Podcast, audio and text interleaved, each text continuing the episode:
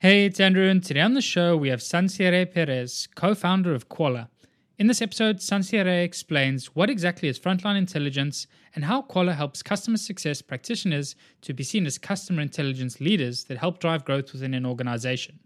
We also discussed what you need to look out for when building a customer success team from the get go, why Koala's product marketing team strategically comes from sales and customer experience, and finally, she shares why their highly engaged customers at Promoboxx churned. As usual, I'm excited to hear what you think of this episode, and if you have any feedback, I would love to hear from you. You can email me directly on andrew at churn.fm. Don't forget to follow us on Twitter, and enjoy the episode.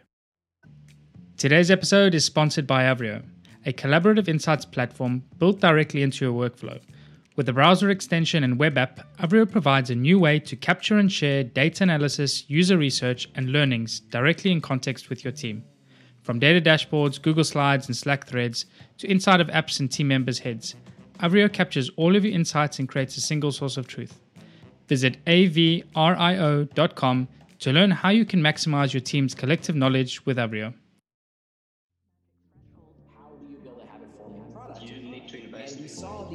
You don't just gun for revenue in the door. This is Churn.fm, the podcast for subscription economy pros.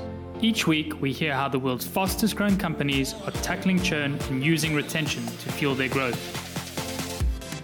How do you build a habit forming product? We crossed over that magic threshold to negative churn. You need to invest in customer success. It always comes down to, to retention and engagement. Completely bootstrap, profitable, and growing. Strategies, tactics, and ideas brought together to help your business thrive in the subscription economy. I'm your host, Andrew Michael and here's today's episode. Hey, Sonciary, how's it going? It's going well. Thank you so much for having me today. It's a pleasure. For the listeners, Sonciary is the co founder of Koala, the only customer success platform powered by Frontline Intelligence. Koala uniquely combines intelligence from frontline teams with customer data for better workflows. Sonciary started out a career in marketing at CCA Global Partners before founding Promoboxx. Sonciary is also an investor and an advisor and serves as a mentor in residence at Techstars. So, my first question for you is what is frontline intelligence? That's a great question. So, how we define frontline intelligence is anyone in the field interacting with customers day in and day out. Most of our customers are customer success teams. I myself, of course, have been in customer success for the last 12 years, but really it's anyone. If you're a product manager talking to customers, you're on the front line. If you're in support, you're on the front line. So that's how we look at it. But primarily, we are working with customer success teams. Cool. And talk us through a little bit about like what you currently do at Koala. What is unique about the offering? Obviously, I know like on the show we've interviewed a lot of different people, all serving the customer success space and different tools and services. So, uh, what is it that you do, and how are you unique? Yeah, thanks for asking. So here at Koala, we believe that customer success teams are on the front lines interacting with customers day in and day. We believe that they're the learning engine for scaling successful B2B SaaS companies. And we found the most successful companies have customer success teams um, that are in the trenches and that are accurately able to describe what they're seeing as a result of those interactions in a way that's distillable for leadership so they can make sound strategic decisions based on those interactions. So we see our mission as promoting CS within the org as customer intelligence experts so that they can help drive company strategy. And we do that in a really unique way. I'm happy to share a little bit more, but that's at is essence what we're up to here at Koala. Cool. Maybe yeah, give us a little bit more detail as well. Like how are you doing that specifically? Sure. So the spidey senses that customer success teams um, might have around critical integration points that will help retain a certain set of customers, or maybe a pricing update that will help grow another set of customers. We essentially provide the data to back all of that up. So it's shared as fact based and not necessarily as opinion. And we do this by pulling in call details, notes, emails, chats, etc., into one data stream. Then customer success teams or leadership can mine that data stream for key areas of interest some questions that some of our customers ask Koala are which of our customers are talking about our competitors, which competitors, should we integrate with Gong or Chorus? Are customers having issues with our onboarding experience overall? We essentially pull in all of the data that I mentioned so that these teams can create visualization dashboards around that data and then make sound recommendations. So, again, think less opinions, more fact based. And it all realized or came to realization when us as serial founders, my co founder and I, got together and realized that as a company grows, the more its leaders become disconnected from the front line from those having conversations with customers day in and day out, the more it's harder to keep your ear to the ground and it's difficult to leverage that really important intelligence that is the competitive edge that'll help you build a successful company. So we built a mechanism essentially that allows our customers to understand not only how their customers are using their products, but how they feel about how they're using their products. Very cool. Yeah, I think it's super important. I was trying to actually remember this is one of the from Reforge, if you're familiar with the the courses and stuff. One of the on the retention course, I can't remember what it's called, but it's the idea that with founders, as you mentioned, like as the product and the company evolves and grows, like you have this inherent bias as a founder to lean back mm. on what you knew the customers are doing at that certain point in time and in your head when in actual fact like it can be further from the truth and you've meandered so far off from where you originally were that your original insights are pretty much useless at some point so if you're not really like um, either yourself being super close to the customer you need to be like relying on your team to make sure that they're doing but i think as a founder, personally, my I'm biased towards this. You should always be doing it. Um, Such a good point. We can get so myopic in our experiences. And one of my favorite quotes is in the mind of the beginner, the possibilities are endless. And in the mind of the expert, they're few. So as we build our company more and more, the years and years go by, we see ourselves as experts. We understand what we're building, we have the vision, we understand our customers, um, and we start to see a narrowed pathway and that sort of focus can be incredibly powerful when you don't have a lot of resources at your disposal and not a lot of time. Focus is, is comes at a premium. It's paramount. Um, but the opposite of that it, it is a double-edged sword where um, you see confirmation bias and you're just essentially seeing the customer base as what you believe it should be. I have been proven so many times by koala our own product when i feel like i know we should do this thing and then I essentially use our product to discover that customers are having different conversations. So it's been very helpful for me and for our team, of course, to, to use our product to discover how to build our, our own company. Absolutely. Yeah, it's definitely like always continuously challenging your own internal biases. is, is a skill mm-hmm. that takes I don't think you can ever really be mastered, but it's always good to be conscious of. We drink the Kool Aid, right? We have to have this blind belief in what we're building, and we just press forward at any cost. And again, in some areas, that's such a powerful thing. And in other areas, that can be to our detriment. Absolutely. Cool. So, uh, obviously, I mentioned in the beginning the, the intro that you started out your career in marketing uh, and then you made this switch over. Like, how did you make the transition? What was the catalyst Sure. Uh, the decision was essentially forced, but in a good way. And I've had this wonderful career in CS and I've learned so much. It's been amazing to be in a field that still feels nascent, that's growing. I feel like I've been here since the beginning. And to see it grow and see such an interest in CS today is really, it's a very cool thing to be a part of. We have a really tight community of CSMs or practitioners and leaders. And for me, when I was building uh, my Senka company or the company before Koala called Promoboxx, you mentioned we're a marketing technology platform. I had intended to lead our go to market efforts, specifically marketing. And then we signed our very first customer, Chevrolet, for their Super Bowl campaign in 2012. And we were faced with this fact that we had sold a product that was very early that wasn't exactly and early stage founders understand this founding teams understand this. It was a product that wasn't fully realized just yet. So we needed someone at the time and then we grew that that myself and my role into a whole team of people. But at, at that time uh, we needed someone to be the product to essentially operate as the product and, until we were able to build one that our customer could log in and experience and build campaigns themselves. So I remember my co-founder um, and CEO of Koala were sitting, we're having the conversation and realizing this. And we're both like pointing at each other, like, who should do this work? And he's, you should do this work. And I'm like, oh my gosh, but I'm a marketer. I'm not a customer service person or customer support. And, and in the end, we just, you have to do what you have to do. And I ended up loving that role. I mentioned earlier, I've been able to apply some marketing principles to CS, and it's been my journey for the last 12 years now. So I'm hugely grateful. Thank you, Chevrolet. Explain to me a little bit what that must have been like as well, like going like with your marketing mindset coming into customer success? Like, mm. what was one initial thing that you did and you believe you did really well? And what is one like big mistake that you made, like going into it from a first timer's uh, perspective? Yeah, oh, I, I love this question. So I think the first thing that we did really is that we held so closely to our customers. We worked so closely with them. And I mentioned customers, but at the time in the very beginning was just Chevrolet.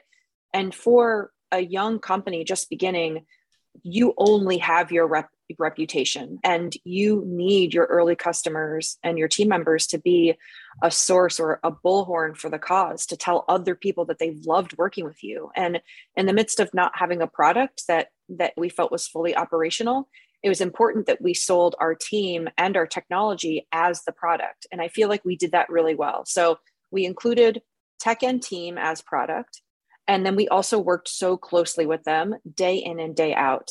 We were able to do that because they were essentially an enterprise level customer. But honestly, even if they were small, that would have been important. It's it was a catalyst for how we decided to grow our offering was as a result of, of their timely feedback. And they became partners alongside us. We jokingly named some of our features after some of our connections and contacts at Chevrolet. We brought them in a part of the process and we were able to create an environment where they felt like they were building the technology alongside us. And that was a wonderful experience to go through.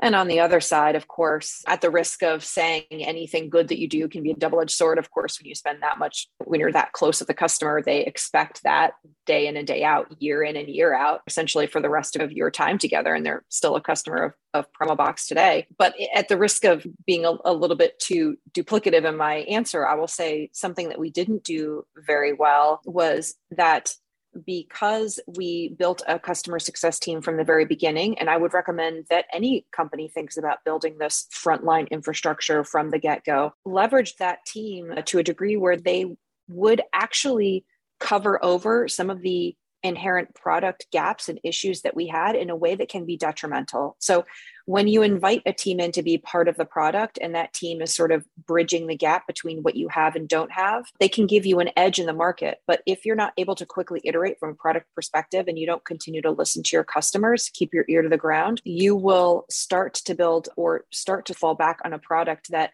the gap widens and widens as the customer success team continues to fill that gap. So I would recommend to leaders build these teams from the get go, but iterate very quickly from a product perspective. And please listen to them. They they have key insights and a competitive edge on how to build your technology from a product, excuse me, from a customer acceptance aspect. it's very interesting. Uh, and I think just thinking through as well, you're talking that in the beginning saying, okay, we have this big customer now. I'm doing marketing. I need to switch to customer success. Like, what did that look like as well? Did you just like mm. drop marketing side and just purely focus on mm. CS? Did you start building a team in parallel? And uh, let me start there, and then I have a few other following questions. Sure. That's, yeah. Sure. So for any early stage founders out there, I think you we well know that so many things happen in, in parallel. And even if you debutize a new role and I think, okay, now I'm focused on customer success, the reality of the fact is that you are really all things to all people. And um, that can be difficult, which is why focus is so important, but yet you have to hold to that focus loosely. I, I think the key or the, the magic to why it worked relatively well at Promoboxx is that my co founders and I had very clear swim lanes. Even though I was bifurcated between customer success and marketing, my co founder and CEO was very clearly operations and big picture selling. And then we had a technical co founder that was very clearly a UX wizard. And then I had another co- technical co-founder that was very clearly engineering. And so we all knew what our little fiefdoms and what our swim lanes were which helped us focus even if within that swim lane there was a lot going on. So for me i still helped manage the our website our social properties. I did begin to harness an amazing we call you know our island and misfit toy consultants. They were best in breed individuals that helped us with ppc and different components. And i was able to what the strategy should look like but not necessarily be in the trenches building those strategies. And the majority of my work then moved to cs i would say that i was probably 15% in the marketing bucket and the rest was in customer success because i saw having happy customers as our most powerful marketing tactic. Um, if we could build amazing experiences and then just give them easy ways to talk about those experiences, that essentially is the marketing that we would need to power us through the first you know few years. And, and that's what we were able to do. Yeah absolutely. I can't remember where i read this as well. I think it's definitely from a vc but i'm not sure who it is now. I think it's essentially was basically that at some point at any given like point lifespan of a saas business if you're doing really well, at least 40% of new business comes from word and it comes from like those happy customers from those connections. And I definitely see like where you're coming from in terms of the best marketing you can do just happy customers talking about your product and going out there from that side. The one thing I'm interested in as well is like in depends as well on, on the type of customers and the segment you're going after. So I think typically if your business is predominantly SMB and you're a sort of low touch, tech touch business, there's quite a lot of overlap between marketing and customer success in terms of the functions like lifecycle marketing and onboarding and these sorts of things that they share similarities because they're very much tech side they're driven by email and, and this sort of thing. In your case did you see any like good overlaps between the two where you would have sort of skill sets that you would maybe would have been used within marketing but would also like became very valuable uh, on the customer success side? Is anything specific that you see from that side yeah, I, I think it's such a good point. I, I love what we're now noticing, or what we've I feel like I've started hearing maybe two ish years ago is the customer marketing manager or customer marketing strategist.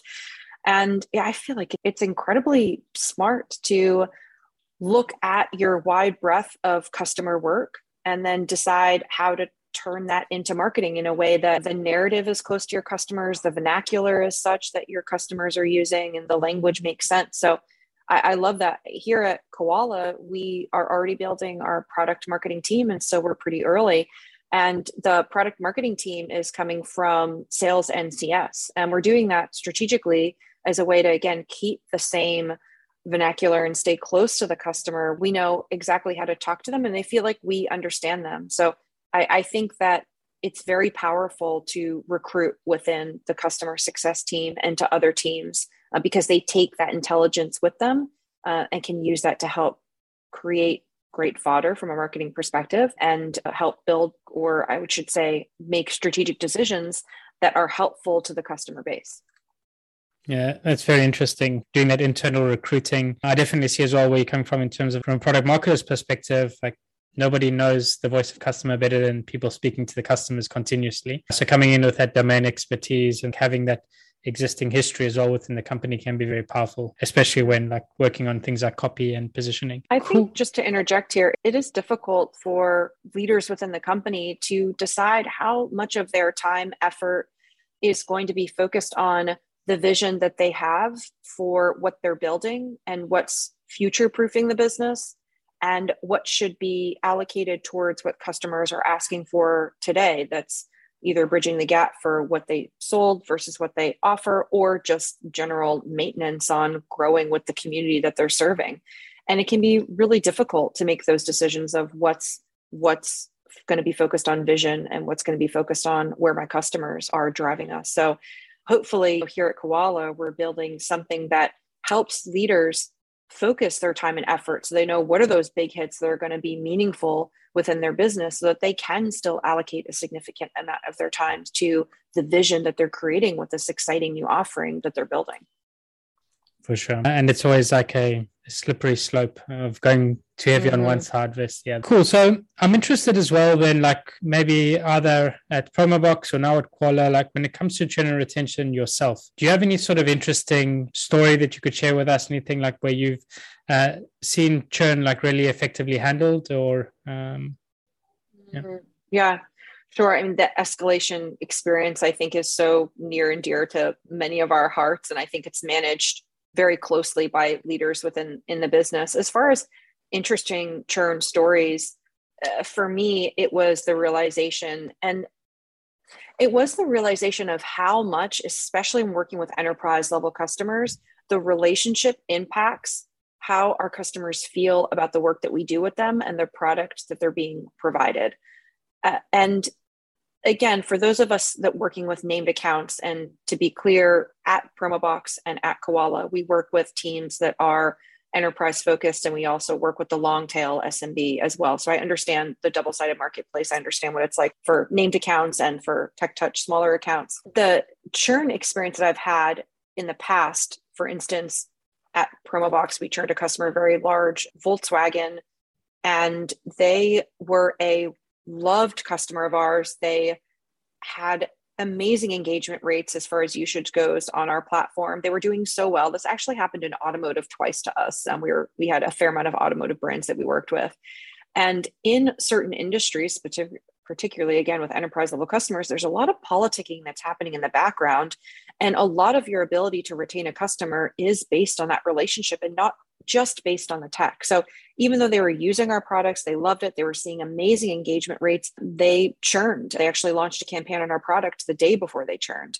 And it was such a blow to our team. It was so frustrating. We looked back, we did our due diligence, we're interviewing everyone, deciding in an exit strategy, what happened here? How do we take this forward into the next to the next cycle?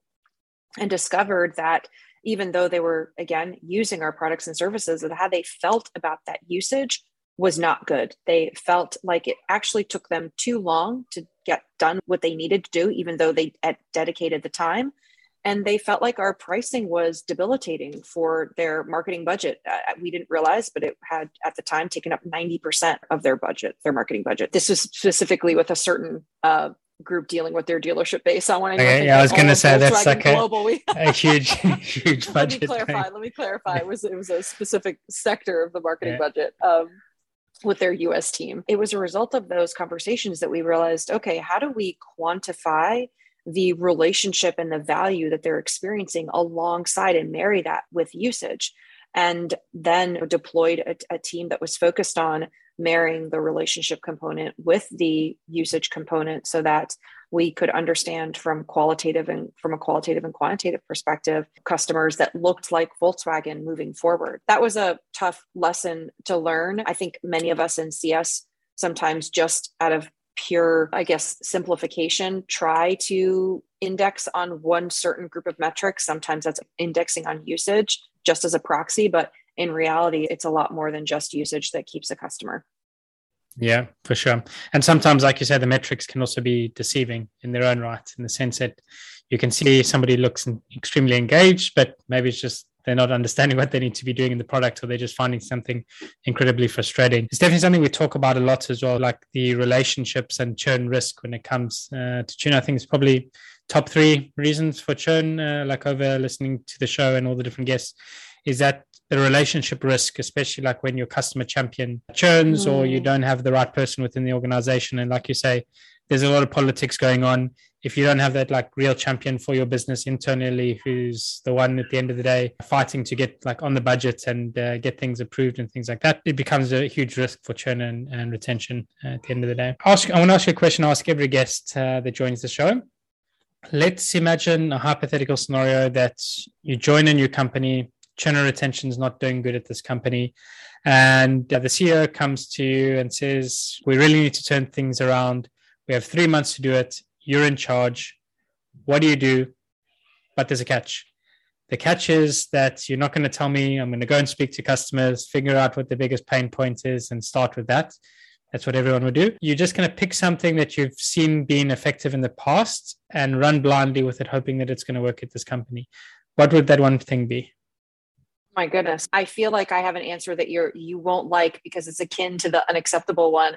My my actual thought was that i would talk to those in the trenches. I feel like there is a wealth of we know there's a wealth of intelligence for those that are the ones talking to customers. And a lot of times because it's difficult to get that extract that data out and really normalize it across csms we sometimes bypass that data source. So the first thing i would do is actually have customer conversations with csms and ask them how they feel about customers. Where are they seeing risk in the business and what do they think should be the top three things that we do, you know, out of the first 90 days of this experience. So is that a cop out? Is that still akin to your customer? Let me try to, let me try to uh, dream up something else then. The other thing that I would recommend uh, is to document the customer lifecycle or the customer experience. I it's another proxy for attempting to get close to customers if conversations are off limits. Let's say with customers and with CSMs, they're off limits. The, what I would do is actually take a look at what is the typical customer journey and how does our product fail or not fail them within that journey? And then decide from there what are the specific areas that we could optimize around based on the holes. And you don't you can do that without customer input. You can actually do that with just product teams because product teams are also really aware of where those gaps are too. So, documenting the customer lifecycle, I like to do that at least once a quarter because there's always fresh insights as a result of what we think the journey is versus what it actually is. It's very interesting exercise, I think, definitely to do. And sure, I'm pretty sure like you uncover quite a lot of things as you go through it, just really empathizing and putting yourself in your customer's shoes as well is something that needs to be done uh, continuously. Yeah. Cool. Last question then. What's one thing that you know today about churn and retention that you wish you knew when you got started with your career? Oh, general retention that I wish I would have known. So I, I think my offering here would be that many of us spend way too much time trying to save deals that are already lost. The amount of emotional energy, effort, and time that goes into attempting to rescue or re- rehabilitate a customer that essentially has already made a decision can be debilitating on not only executive teams, but also those in the trenches, the CSMs themselves. I now give myself and the team permission to recognize when we haven't delivered or on a promise that we wanted to, or when a customer just wasn't a good fit, to amicably part ways and even help them find a vendor that will serve their needs. I save a lot of time and effort just making that call, um, having a conversation, a nice, amicable conversation, and then moving on and focusing on the best customers that are using the technology and loving it and turning those experiences into experiences that can help other customers do better maybe the ones that are in the middle that are slightly yellow. So that's what I, would say. In my early career i spent a lot of time trying to rehabilitate lost customers and it was it's very difficult and i wish i would have reallocated that time to ones that were doing well and seeing how i could build other ones up into our best customers yeah, that makes a lot of sense. And I think it's something that only comes with experience, like really yeah. feeling that pain, trying to save uh, the unsavable, and then instead like losing your time and energy when it could be better spent uh, elsewhere. Sure. Very cool. Is there any final thoughts you want to leave the listeners with? Is there anything they should be aware of from your work uh, before we close off today? I would say I would love to to chat with anyone that's interested. You can find me on LinkedIn forward slash Sonciary. I'm happy to send the URL and you can link it up in show notes um, or sure. Sonciary uh, at koala.io. I know it's a bit of a beast to spell. It's S O N C I A R Y.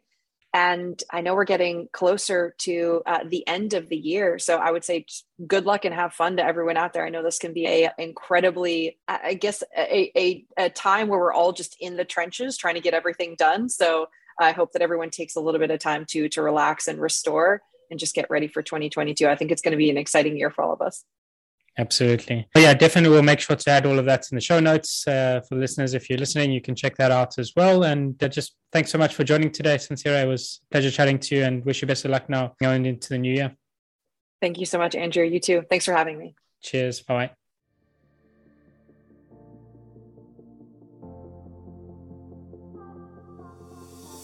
And that's a wrap for the show today with me, Andrew Michael.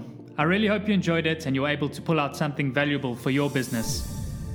To keep up to date with Churn.fm and be notified about new episodes, blog posts, and more, subscribe to our mailing list by visiting churn.fm. Also, don't forget to subscribe to our show on iTunes, Google Play, or wherever you listen to your podcasts. If you have any feedback, good or bad, I would love to hear from you, and you can provide your blunt, direct feedback by sending it to Andrew at churn.fm. Lastly, but most importantly, if you enjoyed this episode, please share it and leave a review, as it really helps get the word out and grow the community. Thanks again for listening. See you again next week.